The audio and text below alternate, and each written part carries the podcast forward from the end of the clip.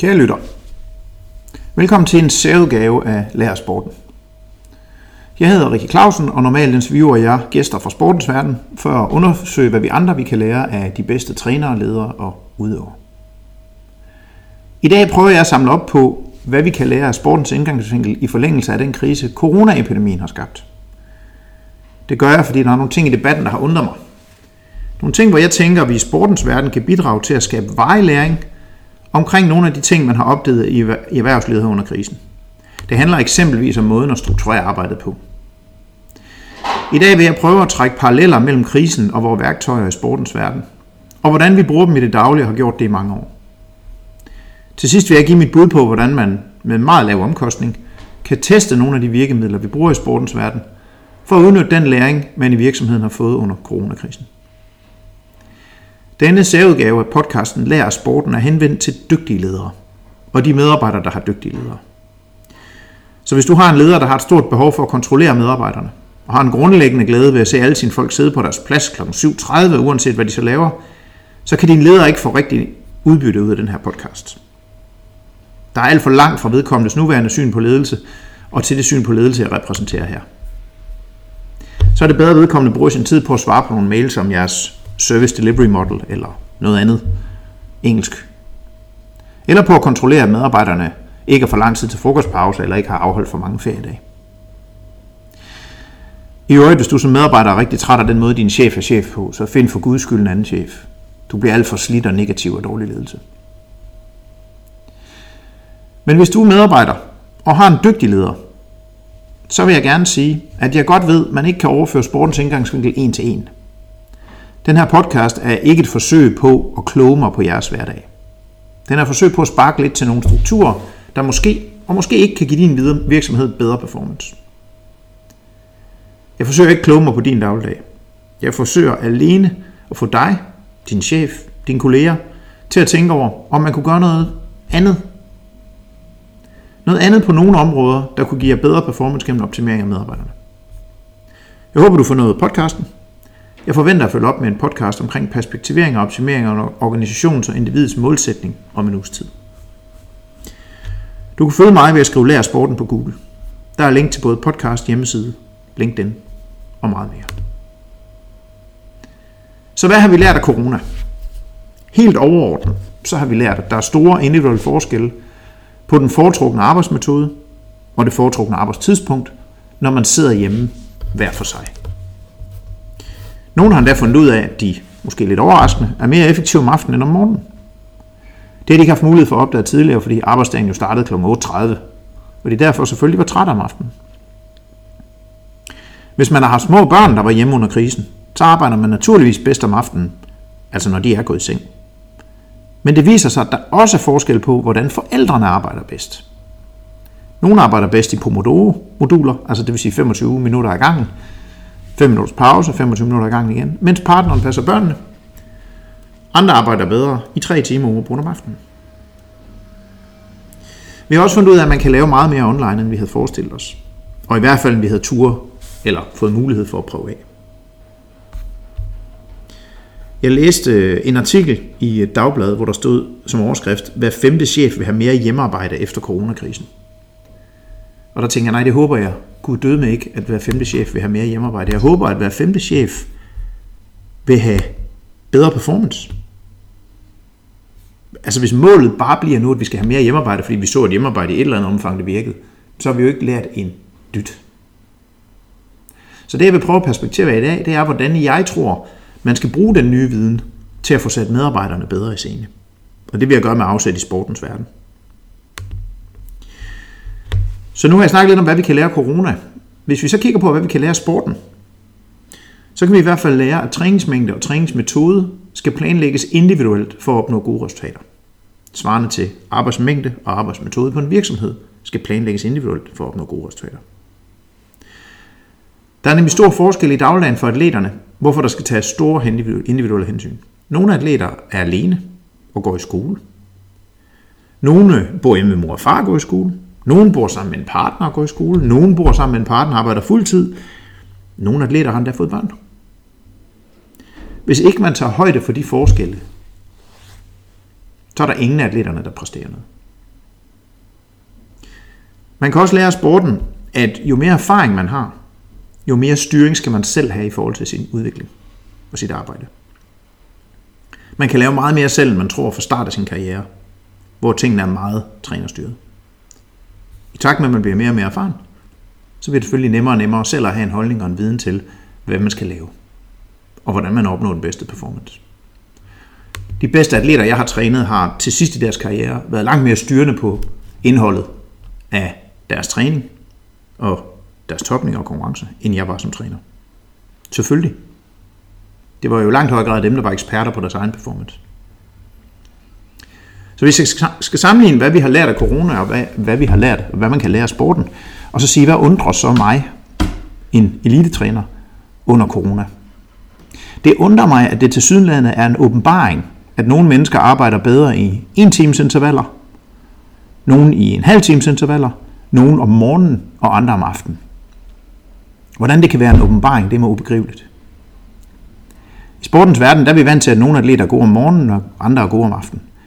Nogle er rigtig gode om vinteren, fordi det at træne giver dem energi, når der er mørkt udenfor. Andre bliver meget deprimerede om vinteren, uanset hvor meget de træner, og de træner langt bedre om sommeren. Noget, der også undrer mig, det er, hvorfor har yngre medarbejdere og ældre og mere erfarne medarbejdere de samme rammer og vilkår for arbejdet?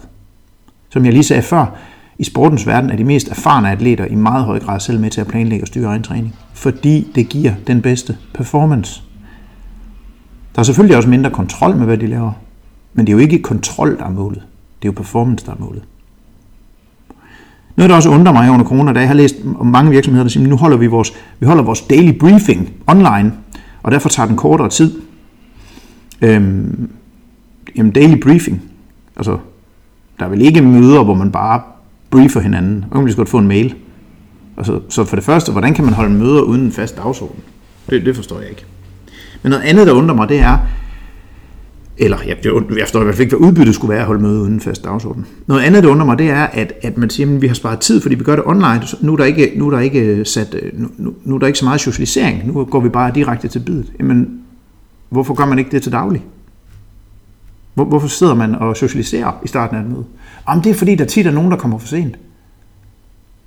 Jamen, jamen, ja. Jeg forstår ikke, at man bruger så meget tid på at spille hinandens tid. Noget, der også undrer mig, det er, altså jeg ved jo, at, ja det ved alle vel, vi læser meget, meget hurtigere, end vi snakker. Så hvis man skal give briefing til mere end fem mennesker ad gangen, hvorfor gør man det så ikke skriftligt? Altså, det tager jo under fem gange så lang tid at skrive noget ned, som at sige noget. Så hvis det alene er en briefing, en daily briefing, hvorfor skriver man det så ikke ned og sender det på mail? Sådan at når man mødes, så har man rent faktisk noget at mødes om. I sportens verden, der kommunikerer vi til gruppen, når det er nødvendigt for at løse opgaven bedre. Den daglige kommunikation, den foregår med individet, fordi optimering af individet er forudsætning for, at vi kan løse opgaven bedre. At vi så sidder sammen og hygger os efter træning eller før træning, det er en anden ting. Det vil aldrig give mening at skemalægge, så bliver det kunstigt. Så hvorfor har man daglig face-to-face kommunikation med en stor gruppe, hvis der ikke er noget at kommunikere? Det har undret mig. Det, der har undret mig mest, det er dog, hvorfor der er så mange chefer, der skriver på Facebook og LinkedIn, at de er stolte over, hvor dygtige deres medarbejdere har været til at løse denne svære opgave. Det er der ikke noget forkert i at skrive, men prøv lige at følge lidt med her, for jeg synes egentlig, den vender om. Hvorfor er opgaven så svær? Er opgaven ikke bare anderledes? Vil det ikke have været sjovere for medarbejderne at læse? Hvis chefen skrev, jeg havde forventet, at vi løste det her bedre end vores konkurrenter, det kan jeg konstatere, at vi gør. Det er jeg glad for. Det bekræfter mig, at vi har de rigtige folk ansat. Altså en fremadrettet positiv melding, i stedet for, de små børn har været dygtigere, end jeg troede. En form for nedladende ros. Altså i min optik, der vil det svare til at skrive som leder, jeg frygtede virkelig, at I fuckede op, men på mirakuløs vis har I vist sig at være kompetente. I virkeligheden burde de vel have skrevet, jeg må konstatere, at jeg indtil nu ikke har haft den fornødende tillid til mine medarbejdere. Det handler jo faktisk om tillid. Og medarbejderne laver nok i godsøjne. I elitesporten, der skal vi oftest lære vores atleter at holde igen, og ikke træne og arbejde for meget. Hvorfor er det åbenbart omvendt i erhvervslivet? Hvorfor skal man sikre, at folk laver det, de skal? Så hvad kunne man gøre, hvis man ville lære sporten i forhold til corona? Nu er der en masse ting, der er blevet kastet op i luften. Man har fundet ud af en masse ting omkring arbejdsmetoder. Man har også fundet ud af, at medarbejderne måske endda godt kan finde ud af at lave nogle ting selv. Det var lige sat på spidsen der. Håber det er okay. Så jeg har et konkret forslag til, hvordan man kan gribe det an. Det, det her det tager under to arbejdsuger i alt. Altså ikke for hele teamet. Men det vil tage cirka en arbejdsuge totalt set, måske spredt ud over tre uger, for chefen. Lad os bare kalde det 37 timer. Selvom jeg er meget modstander af hele tiden at skulle timesætte opgaver. Men lad os sige, at det tager 37 timer for chefen, og så vil det tage cirka en arbejdsdag for de her. Lad os sige, der er fem medarbejdere og en chef i time på 6. Det er den præmis, jeg har opstillet for det her, hvordan man kunne gøre det. Så hen over tre uger, der vil det her tage to arbejdsuger for en mand. Så det er, det er udgiften. Det er en halv månedsløn, der er udgiften for at prøve det her af. Det første, jeg ville gøre, hvis jeg var chef, det var at sætte mig ned med hver enkelt medarbejder og snakke om, hvordan han, hun foretrækker at arbejde. Der kom en masse ting ud af, øh, ud af coronakrisen i forhold til viden om, hvordan man selv arbejder bedst, hvordan man arbejder mest effektivt osv. Der er også kommet en masse viden ud af, hvad man savner socialt, hvad man har brug for. Det er måske i virkeligheden den, der er væsentlig. Nemlig, hvad er det, jeg mangler ved at være på kontoret? I stedet for, hvad kan vi få ud af arbejde hjemme? Spørg derefter hver enkelt medarbejder, hvor meget han hun foretrækker at arbejde. Og der vil øh, en chef nok sige, uh, jamen det kan jeg jo ikke, så kan jeg jo risikere, at de kun arbejder fire timer om, om ugen. Nej, fordi udgangspunktet er jo selvfølgelig, at de er interesserede i at løse opgaven. Det er igen det her med tillid. Hvis du ikke har tillid til, at dine medarbejdere er interesseret i at løse opgaven bedst muligt, så skal du da finde nogle andre medarbejdere. Og hvis de her medarbejdere de vælger den nemme løsning i stedet for den gode løsning, jamen hvis de sidder der 37 timer om ugen i øjeblikket, du kalder dem ind og siger, hvor meget vil du egentlig gerne arbejde? Og hvordan foretrækker du at arbejde? Jamen hvis de vælger den nemme løsning, så er det altså heller ikke ret effektivt til daglig. I'm sorry. Du skal også huske, at mennesker, man udviser tillid, de arbejder hårdt for deres chef. Det er et faktum. Det viser rigtig mange undersøgelser. Så nu har du haft møde med, og nu taler jeg til cheferne her, nu har du haft møde med dine fem medarbejdere. Du ved, hvordan de foretrækker arbejde. Du ved, hvor meget de tænker, de skal arbejde, eller foretrækker arbejde for at løse deres opgave. Lav nu en oversigt over de foretrukne arbejdsmetoder og den foretrukne arbejdsmængde. Bare lav det ikke selv. Hvad er arbejdsmetoden? Hvad er arbejdsmængden for de her fem medarbejdere? Når du har skabt et overblik, så sætter du dig ned, du kan sætte dig ned og snakke med din chef om det.